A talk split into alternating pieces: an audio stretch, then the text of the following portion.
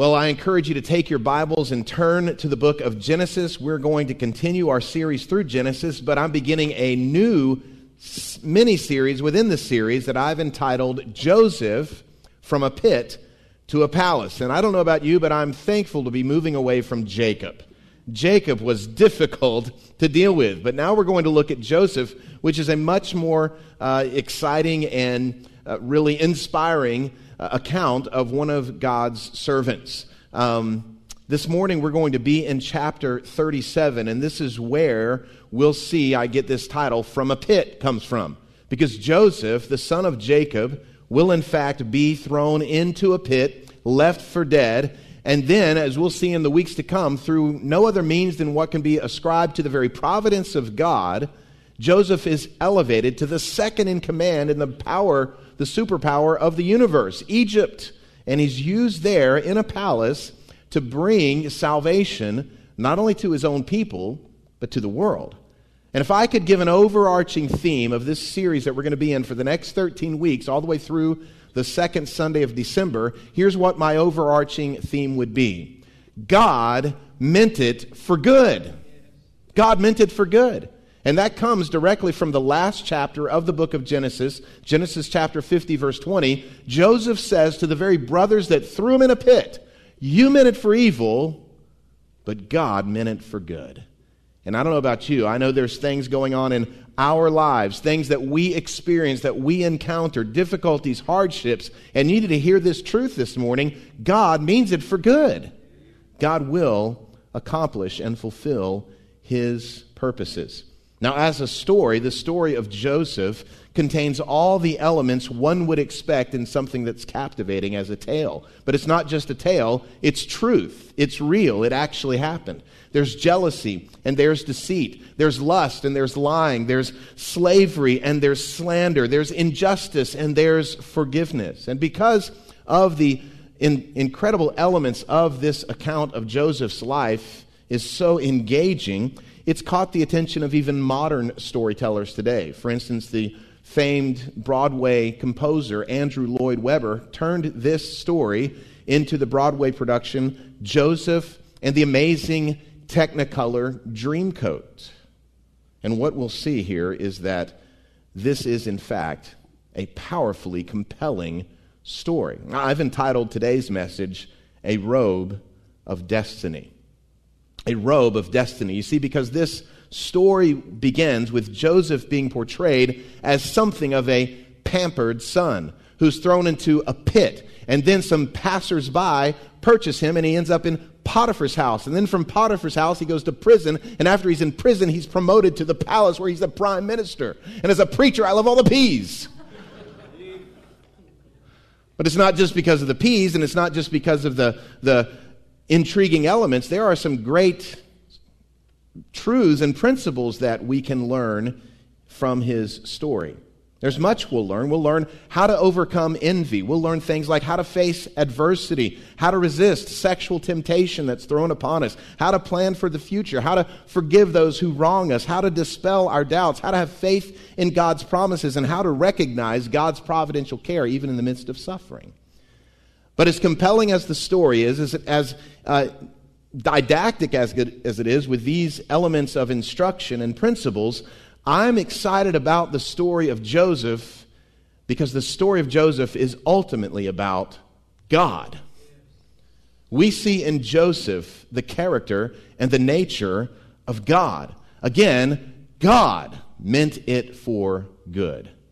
God accomplishes his salvation, God fulfills his purposes. God protects his people, and God provides salvation from destruction. You know, the covenant blessing that came to Joseph's great grandfather, Abraham, was this through you and your seed, your descendants, all the nations of the earth would be blessed. And Joseph is, at least in part, a fulfillment of that because in his position in the palace, he does in fact bring salvation not only to Egypt and not only to the Hebrews, but all of the nations of the known world. And what we're going to discover as we see God all through the life of Joseph is this there are numerous parallels between the life of Joseph and the life of Jesus. In fact, the well known scholar and Bible teacher A.W. Pink has identified 101 parallels between Joseph and Jesus. And we'll see some of those parallels even today in our text. Now, before we launch into the text and this series on Joseph, I think it'd be important at this juncture, as we've been in Genesis all year long, to remind ourselves of the context of this account of Joseph's life, the, the greater context of the book of Genesis and even the greater context of the entire Bible. You see, the Bible is God's autobiography. It, when someone writes an autobiography, it's what the author wants you to know about themselves. And the Bible has been written through inspired human authors by God so that we would know something of who God is. It's God's autobiography. God has written to us, even in Genesis. Genesis chapter 1, we see God as creator. He's created the universe, He created all that exists. And then you move to Genesis chapter 2, and the focus goes in a little bit deeper and a little more clear on the creation of Adam and Eve, the creation of humanity. And we see that human beings have been created as the apex, the pinnacle of all of God's creation. But you move to chapter 3, and these humans that have been crowned with glory, these humans that are the apex of his creative work, that have the very image of God stamped upon them, they have disobeyed God. They have sinned. They have broken his commands. And in Genesis chapter 3, verse 15, we have really the thesis for not only the book of Genesis, but the thesis for the whole Bible. And that is that God would send a rescuer that God would send a redeemer. And so from Genesis chapter 3 on forward throughout the book of Genesis and all 66 books of the Bible, that's the story. That we have a humanity that is lost, that is fallen, that is separated from God, but God in His love and His grace has sent a redeemer. And this is the context of the story of Joseph. God is sending a redeemer. So, with that as an introduction, let's look at Genesis chapter 37. We're going to read the whole chapter up front. So, you follow along in your Bible as I read out loud. Jacob lived in the land of his father's sojournings in the land of Canaan. These are the generations of Jacob. Joseph, being 17 years old, was pasturing the flock with his brothers. He was a boy with the sons of Bilhah and Zilpah, his father's wives, and Joseph brought a bad report to them, of them to their father. Now, Israel, that's Jacob, loved Joseph more than any other of his sons because he was the son of his old age, and he made him a robe of many colors. But when his brothers saw that their father loved him more than all his brothers, they hated him and could not speak peacefully to him. Now, Joseph had a dream, and when he told it to his brothers, they hated him even more. He said to them, Hear this dream that I've dreamed. Behold, we were binding sheaves in the field, and behold, my sheaf arose and stood upright. And behold, your sheaves gathered around it and bowed down to my sheaf. His brother said to him, Are you indeed to reign over us? Or are you indeed to rule over us? So they hated him even more for his dreams and for his words. Then he dreamed another dream and told it to his brothers and said, Behold, I've dreamed another dream. Behold, the, the sun, the moon, and eleven stars were bowing down to me. But when he told it to his father and to his brothers, his father rebuked him and said to him, What is this dream that you have dreamed? Shall I and your mother and your brothers indeed come to bow ourselves to the ground before you? And his brothers were jealous of him. But his father kept the saying in mind. Verse 12 Now his brothers went to pasture their flock near Shechem. And Israel said to Joseph, Are not your brothers pasturing the flock at Shechem? Come, I will send you to them. And he said to him, here I am. So he said to him, Go now, see if it is well with your brothers and with the flock, and bring me word. So he sent him from the valley of Hebron, and he came to Shechem. Verse 15. And a man found him wandering in the fields. And the man asked him, What are you seeking? I'm seeking my brothers, he said. Tell me, please, where they are pasturing the flock. And the man said, They have all they have gone away, for I heard them say, Let us go to Dothan. So Joseph went after his brothers and found them at Dothan. They saw him from afar and before he came near to them, they conspired against him to kill him. They said to one another, Here comes this dreamer. Come now, let us kill him and throw him into one of the pits. Then we will say that a fierce animal has devoured him, and we will see what will become of his dreams. But when Reuben heard it, he rescued him out of their hands, saying, Let us not take his life. And Reuben said to them, Shed no blood, throw him into this pit here in the wilderness, but do not lay a hand on him that he might rescue him out of their hands to restore him to his father. So when Joseph came to his brothers, they stripped him of his robe, the robe of many colors that he wore, and they took him and threw him into a pit. The pit was empty, there was no water in it. Then they sat down to eat, and looking up, they saw a caravan of Ishmaelites coming from Gilead with their camels bearing gum, balm, and myrrh on their way to carry it down to Egypt. Then Judah said to his brothers, What profit is it if we kill our brother and conceal his blood? Come, let us sell him to the Ishmaelites, and let not our hand be upon him, for he is our brother, our own flesh. And his brothers listened to him. Then Midianite traders passed by, and they drew Joseph up and lifted him out of the pit and sold him to the Ishmaelites for 20 shekels of silver. They took Joseph to Egypt. Verse 29 When Reuben returned to the pit and saw that Joseph was not in the pit, he tore his clothes and returned to his brethren and said, The boy is gone, and I, where shall I go? Then they took Joseph's robe and slaughtered a goat and dipped the robe in the blood. And they sent the robe of many colors and brought it to their father and said, This we have found. Please identify whether it is your son's robe or not. And he identified it and said, It is my son's robe. A fierce animal has devoured him. Joseph is without doubt torn to pieces. Then Jacob tore his garments and put sackcloth on his loins and mourned for his son many days. All his sons and all his daughters rose up to comfort him, but he refused to be comforted and said, No, I shall go down to Sheol to my son, mourning. Thus his father wept for him. Meanwhile, the Midianites had sold him in Egypt to Potiphar, an officer of Pharaoh, the captain of the guard. A compelling, thrilling story, right?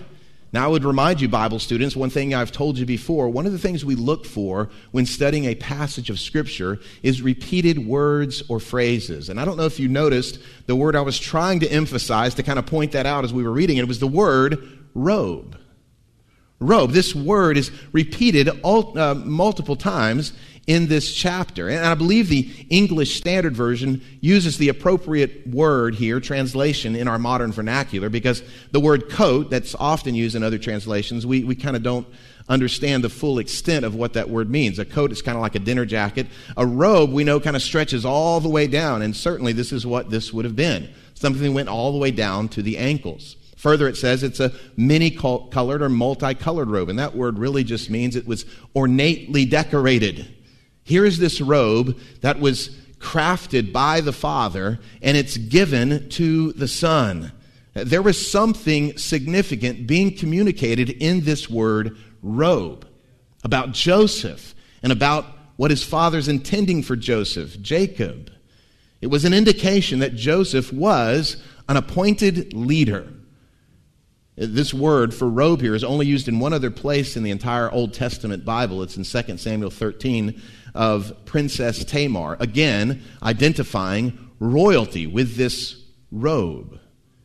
Now, we can understand the flow of the narrative of this chapter by considering three thoughts about the robe, the robe of destiny.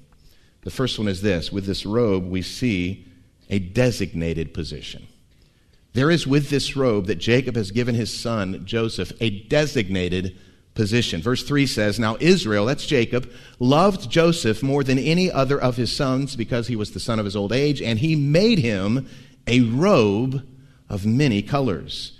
Jacob made this robe, made this coat, this jacket, especially for Joseph. Now, one thing we need to remember as we study Genesis 37 is redemptive history.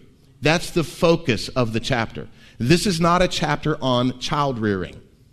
The didactic of this chapter is not about, you know, parenting techniques, that we can certainly glean some principles about that. It's not about, and I've heard some sermons and read some sermons that only focused on how Jacob was a bad dad or how Joseph was a bad son. That's not the point of the text. The point of the text is to show something else that's altogether more important. The point here is that the robe is a visual aid for us that declares something to us that was special about Joseph. There, there's something unique about him. And by giving Joseph this robe, Jacob is setting him, him, him apart. He's formally appointing him to a position of leadership in the family. And he bypasses the older brothers to give him this position of authority, this position of leadership. Uh, we saw last week Reuben disqualified himself by, by defiling his father's bed with his father's concubine.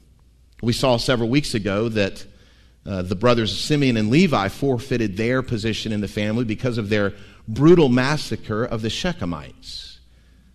Judah disqualifies himself in the next chapter, 38, because of a particularly evil sin that includes both prostitution and incest.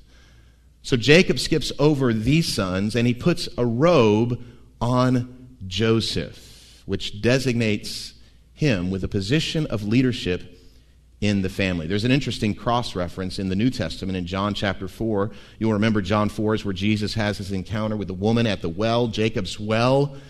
And John says there in John 4, verse 5, some commentary that so he, Jesus, came to a town of Samaria called Sychar near the field that Jacob had given his son Joseph. Now, nowhere in the Old Testament, in the book of Genesis, are we told that Jacob gave a field to Joseph, but apparently it was common knowledge 1800 years later at the time of Christ. That the field in Shechem that we saw Jacob purchase several weeks ago, he's given that to Joseph. Joseph has authority, Joseph has position in the family. And apparently, he gave it to Joseph because he was the leader of the family. And this is where the dreams come into play, particularly. Joseph was no doubt an extraordinarily gifted young man. He had particular giftedness in his God given ability to interpret dreams, as we'll see as we study his life. But he was also particularly gifted intellectually, and he was gifted uh, and stood apart spiritually. And so the first dream was this dream of these sheaves or bundles of grain, his brother's bundles, bowing down to his bundle, which was standing upright. Uh, the interpretation of the dream was obvious to his brothers.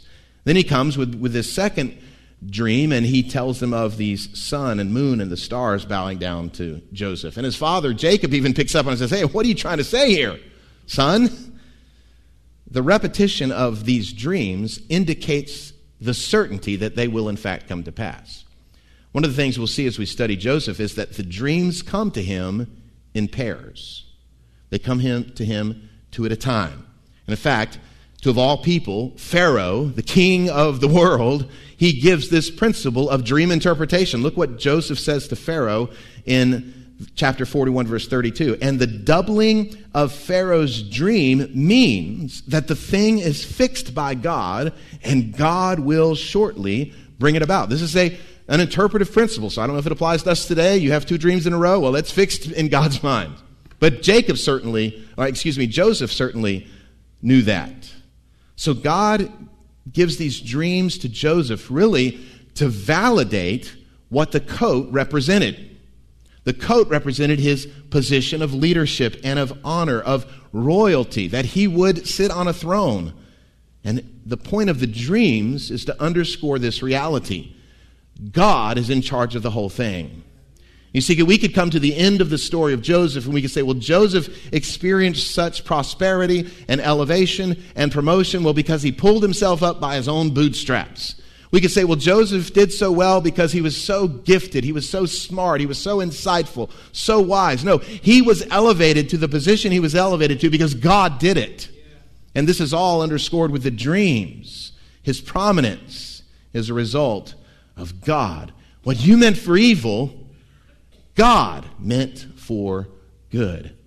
So, this robe, first of all, is a designated position. Joseph has this position from his father Jacob, but more importantly, from God himself. But secondly, in our passage, we see in this robe a dismantled persecution. And I chose this word dismantle especially because of what the word actually means. We usually use this term dismantle to talk about taking something apart that we've put together. I'm going to dismantle this wall or dismantle this engine. But that's not what the word dismantle actually means. A mantle is what? It's a coat.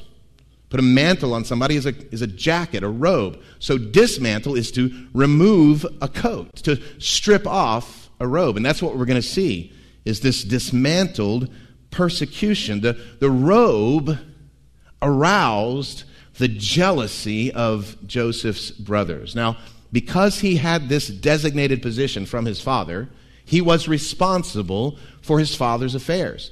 He was an overseer of his father's enterprise. That's why we see, in fact, in verse 2, what he does. Joseph, being 17 years old, was pasturing the flock with his brothers.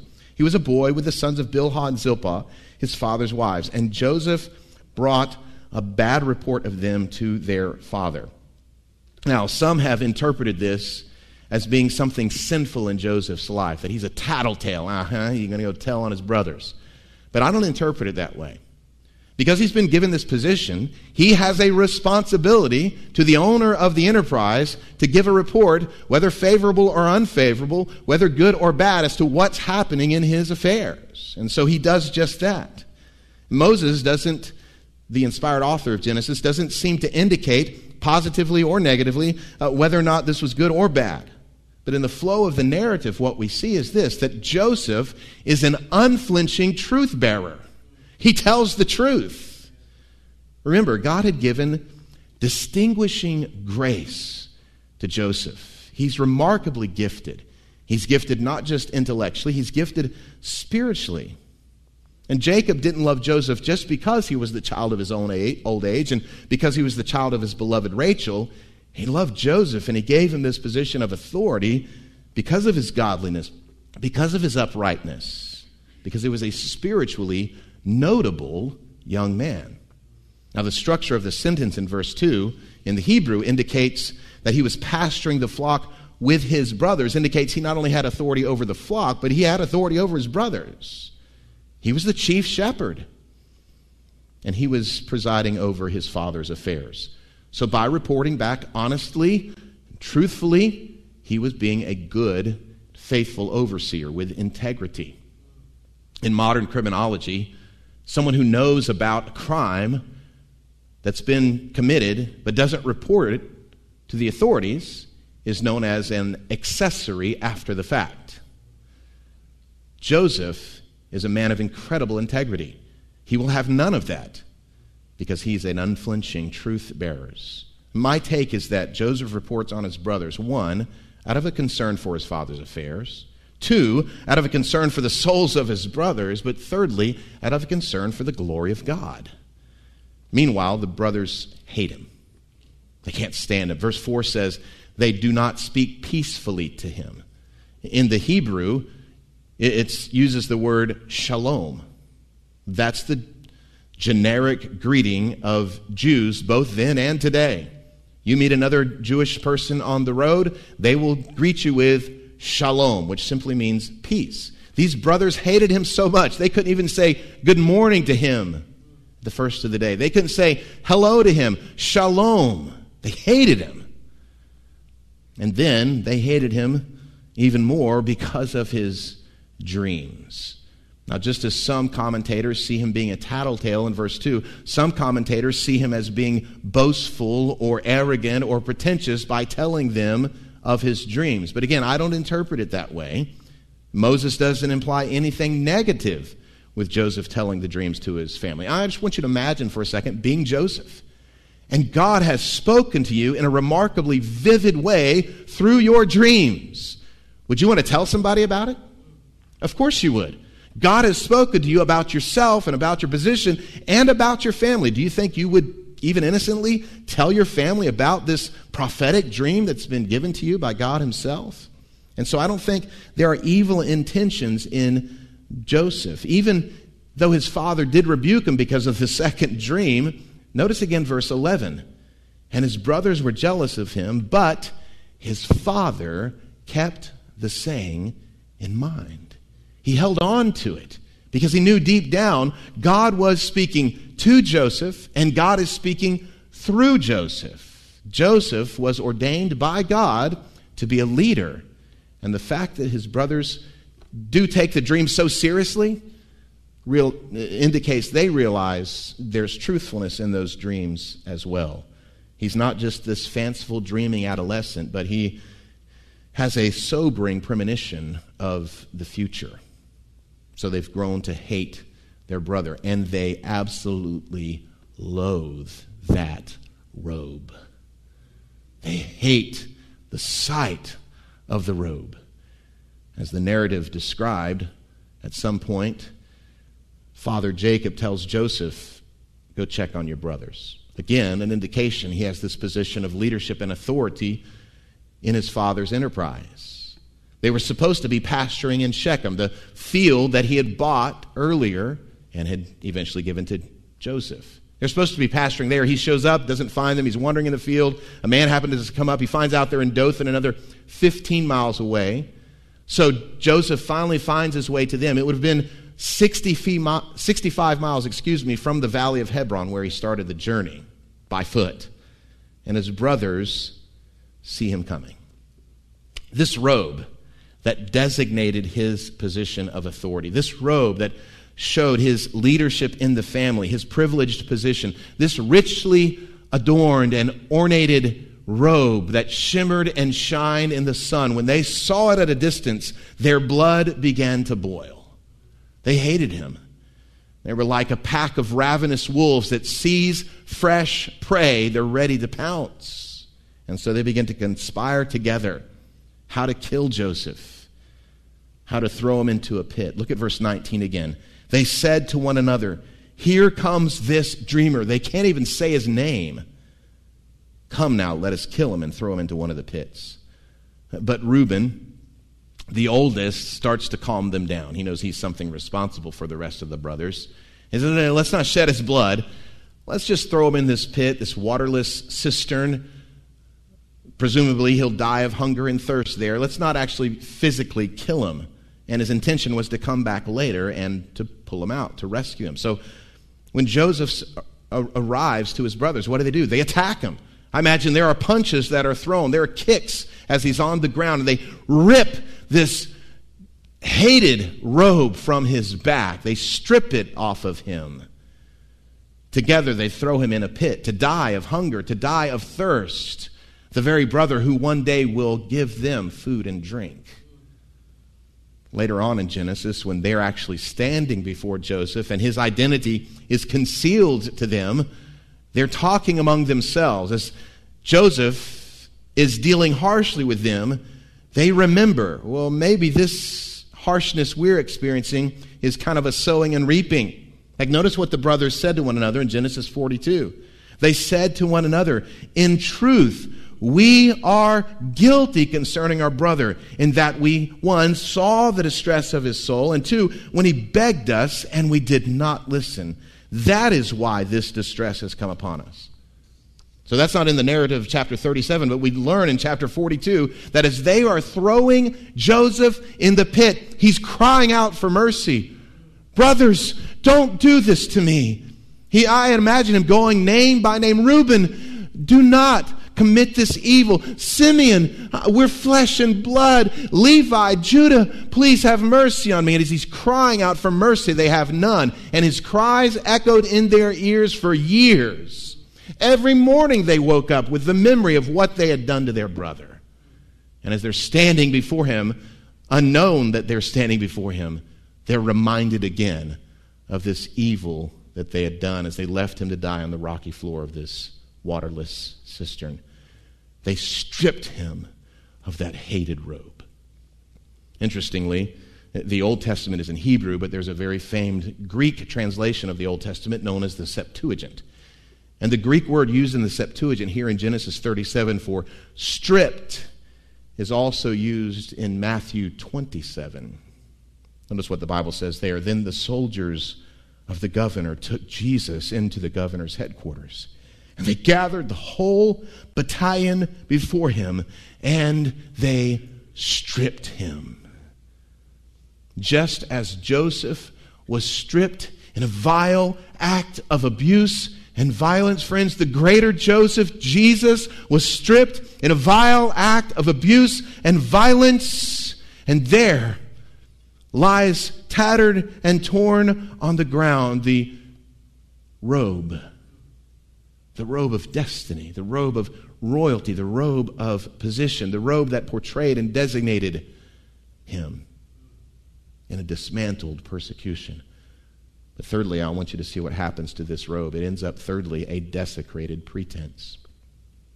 A desecrated pretense. Interestingly, they don't, in fact, leave Joseph to die in the pit like they had originally planned. Providentially, they were herding their sheep in Dothan. Dothan happened to be at the crossroads of a major trade route between Syria and Egypt. And they, they're sitting around eating, I presume, by the campfire, and they see in a distance these Ishmaelites traveling from Syria, and they're carrying these goods. And one of them speaks up, Judah, and says, Hey, you know, what profit is it to us if he just starves to death in that pit?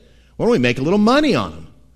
So they pull him out of the pit, and for a slave price, they sell him to these Ishmaelites who are traveling by. And so now Joseph, who begins the day as a robed royal prince, is now just a piece of human chattel tethered to a camel, his hands no doubt bound as he walked towards the Nile. So, what happens to the coat? What happens to the robe of many colors. Well, verse 31 again tells us they took Joseph's robe and slaughtered a goat and dipped the robe in the blood. This robe of royalty, this robe of designation is now desecrated with blood. They intended it to be evidence to their father of a violent attack from a wild animal. So they take the bloody coat back to their father and say, uh, This we found. Can you tell us if it's your son's or not? They don't even say, Our brothers. Is this your son's coat? This is a pretense. This is a deception. This is a ruse. It appears to be, again, clear evidence of his being killed. Now, does this sound at all familiar to you? A son killing a goat so that he might deceive his father. It's exactly what Jacob did to blind Isaac. And now Jacob is reaping what he has sown, and his sons come and they kill a goat and use the remains to deceive their father. Jacob's heart is broken. Verse 33, look at it, it is so moving. It says, It is my son's robe. A fierce animal has devoured him. Joseph is without doubt torn to pieces. Now, in the Hebrew, the word Joseph is the last word of the sentence. A fierce animal has devoured him without doubt, torn him to pieces. Joseph, his beloved son, is dead. That's the end of the robe. This extraordinary robe, which signified Joseph's unique position in the family with the father, is now destroyed, lied, bloodied and tattered and torn in a heap on the ground at his feet. As we close this morning, I want to close by asking a question What is God doing in all of this? What is God doing in all this? You know, there's oftentimes experiences and hardships we go through, and we can even look at the world in which we live today, here in our country, that is upside down, topsy turvy what is God doing in all this? We go through hardships, and we know, we believe, God, you are all powerful. We know and we believe, God, you are all loving, you are all good. But in the midst of the hardship, and I can just imagine as Joseph is bound, tethered to a camel, trudging along through the desert to Egypt, he had to ask, God, are you still omnipotent? God, are you still omnibenevolent? What are you doing, God? With hindsight, we can see exactly what God is doing here. And I just want to point out three things for us as we close. First of all, God is making provision for rescue. Through the abuse of Joseph and his selling into slavery, God is making provision for rescue. We're familiar with how the story ends. Because Joseph was sold into slavery and taken into Egypt, he would eventually be in a position where he could provide food and sustenance and salvation and rescue, not only to those who have abused him, but to all the known world. God is, through suffering, rescuing his people. Does that sound familiar? Secondly, God is making provision for repentance. God is laying the foundation for his brothers to repent, for their conversion. God allows them to do this awful deed, this wicked abuse, so that they will become keenly aware of their own personal sinfulness, so that they will be moved to repentance and confession before God. God uses Joseph's pain in their life, which would be incredibly important as they are the founding of the 12 tribes of Israel. But thirdly, and most importantly, what is God doing in all this? God is making provision for a Redeemer. God again had promised Joseph's great grandfather, through your descendants, all the nations of the earth will be blessed. And no doubt Joseph partially fulfills that promise in the Abrahamic covenant. But Joseph, as a redeemer, is pointing forward to a greater Redeemer. This is the main point of Genesis 37. This is the main point of the Bible. It points us to Jesus. You see, 1800 years later, standing before the Sanhedrin would be one Christian named Stephen. Stephen is standing before the very court, the high court of Israel that condemned Jesus to die. He's there giving testimony about his faith in Christ. And he begins to recount to these religious elites who know their Jewish history, the history of Israel. And as he recounts it to them, he reminds them this has been the pattern throughout your history. God sends a deliverer, you kill him. God sends him a deliverer, you kill him. And he even presents to them Joseph. Look at Acts chapter 7, verse 9. And the patriarchs, jealous of Joseph, sold him into Egypt, but God was with him. Here's what this hint in the New Testament is telling us about the Joseph as the Old Testament. He is a type of Christ. He's a prefigurement of Jesus. And the parallels of Joseph to Jesus are remarkable. Again, we're going to conclude this series December 13th, and I've already have, have a working title for the fi- final sermon just before Christmas, and it's this Jesus in Joseph. Just in this chapter, the, the parallels are remarkable. You have a son who is the favored son of the Father. You have a son who is marked out specifically by the Father for preeminence. You have a son who's hated by his brethren. He was sent to by the Father. I mean, as Joseph walks towards his brothers there in Dothan, you can almost hear the narration of John 1:11. He came to his own people, but his own people received him not. This son was violently attacked. This son was stripped, his robe torn from him, and sold for a slave price. This son separated from the father through a bloody death. This son raised up from the pit, from the grave, so that he might provide salvation to not only his brethren, but to all the nations of the earth. That includes the 59 unreached people groups in Southeast Asia. But here's another parallel. Listen. In the same way, his brothers would eventually come face to face with the one they left for dead so too, every abuser of Jesus, those members of the Sanhedrin that condemned him to death, those Roman soldiers that punched him in the face and plucked his beard, the cowardly Pilate, they will all stand face to face before Jesus. And just like the brothers of Joseph knelt down in terror, submitting to his authority, every knee will bow before Jesus. This is what Paul says in Philippians 2 so that at the name of Jesus, Every knee should bow in heaven and on earth and under the earth, and every tongue confess that Jesus Christ is Lord to the glory of God the Father. So this morning, let me ask you a question. How are we treating the Son the Father has sent to us? How are we regarding him that the Father has provided? Are we rejecting him, his commands, his decrees, or are we receiving him? Are we welcoming him or not? Are we, even as those who are professing Christians, are we humiliating our Savior with our lives? Or are we honoring him in the way we live and speak in this world that is so lost.